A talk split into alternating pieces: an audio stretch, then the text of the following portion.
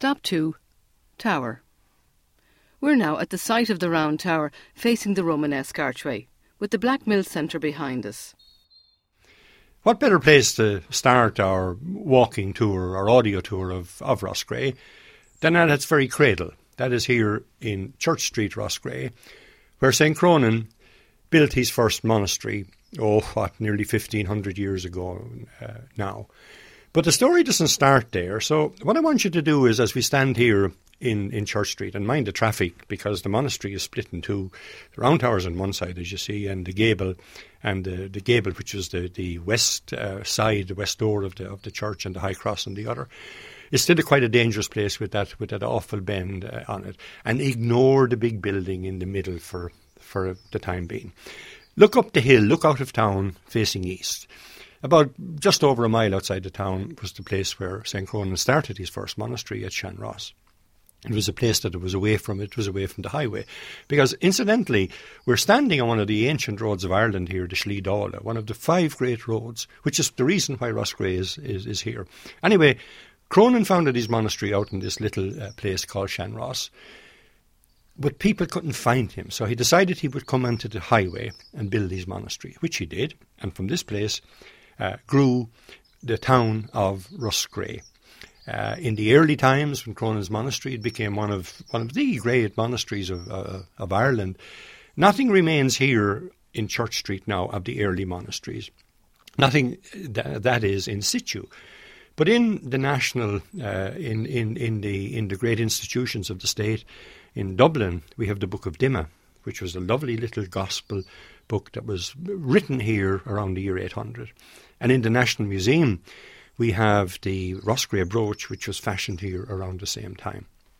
Now, the monastery grew as they were really the proto-urban centres uh, at the time of the fairs were held here. The Great Fair of Éla was here, and we have the, the famous Battle of Roscrea in 845, where the Vikings came and tried to, to plunder it, but uh, the Roscreaites weren't uh, were waiting for them, and they shoved them all the way back to all the way back to Limerick. Great story told about that. Great song sung about it still after all these years. Anyway, the town prospered. The monastery grew. You had various. Um, fights here, battles here, deaths of abbots, and so on. And in the in the beginning of the 12th century, a famous synod called the Synod of Rathbreasail in 1111, where it was decided that the diocese, the monastic uh, churches, would become dioceses, their lands. And poor Roscrea lost out. The O'Carrolls, who were the patrons of Roscrea, were not strong enough for the O'Briens of Munster. And Roscrea, it was decided that it would not become a diocese, but would become part of the Killaloe diocese. But the lads that were there, the reps at, at, at the Synod of Rathbreasail, weren't thought uh, highly enough because when they came back, I'm sure they got a right telling to. And what happened after that then in the 12th century was what you see around you. Roscrea decided to stake its claim to become a diocese. So they built a cathedral church. The gable remains here. We're standing in, in front of it. The high cross was built. The round tower was built, forming this wonderful plaza I just want you to picture, forget about the, the, the, modern buildings that are there now. Think back into the 12th century and think of, look, look at the gable. Think of that painted. Think of the doorway painted in various colours and with nothing else around. And you're, st- you're standing on this great square, this ecclesiastical square in the, in the 12th century. In 1152, at the Synod of Kells, Roscrea was allowed to be a diocese, but only as long as its present bishop remained. And when he died, it reverted back to Killaloe. And then Roscrea, the cathedral church uh, of St. Cronan, the monastic city, uh, turned into a parish in the Diocese of Killaloe. Now, this particular gable here, although it's much weathered now, it's uh, they love to build in sandstone because it's a it's a soft uh, soft stone, but it is weathered as you can see um, badly. But it's only of only two five bay Romanesque doorways we have remain remaining in the country. The other is in Ardfert, and as you see it there, you see the doorway. Uh, it's in three orders. There's a tangent gable. That is the original gable of the church was parallel uh, to that. It's slightly altered on top. And then either side of the doorway, you have these two blind arcades, again with tangent gables and lovely chevron rolling and so on. But you have to picture it. You have to picture it when it was in its heyday. This was the piece de resistance of, of Roscrea. And as I said, when you turn the corner and this hit you slap in the middle, you know, you said, wow You know, that's something good. And beside it, the, the, the cross, and the cross incidentally was in situ. So you have the tower to the northwest and the cross to the south of it. And again, picture this 12th century crosses. The earlier crosses that we have like the ones in Clonmacnoise and Monasterboice and that were Bible crosses. By the 12th century, they had full length figures uh, on it of the crucified Christ, and on the other side, as you have here, the figure of the local saint or the bishop. This one, Roscrea, is unusual in that at the side of each cross, at the bottom of the shaft, there are two figures on either side. And then you can see um, on one shaft as well a figure of the fall, probably Adam and Eve under the, the apple.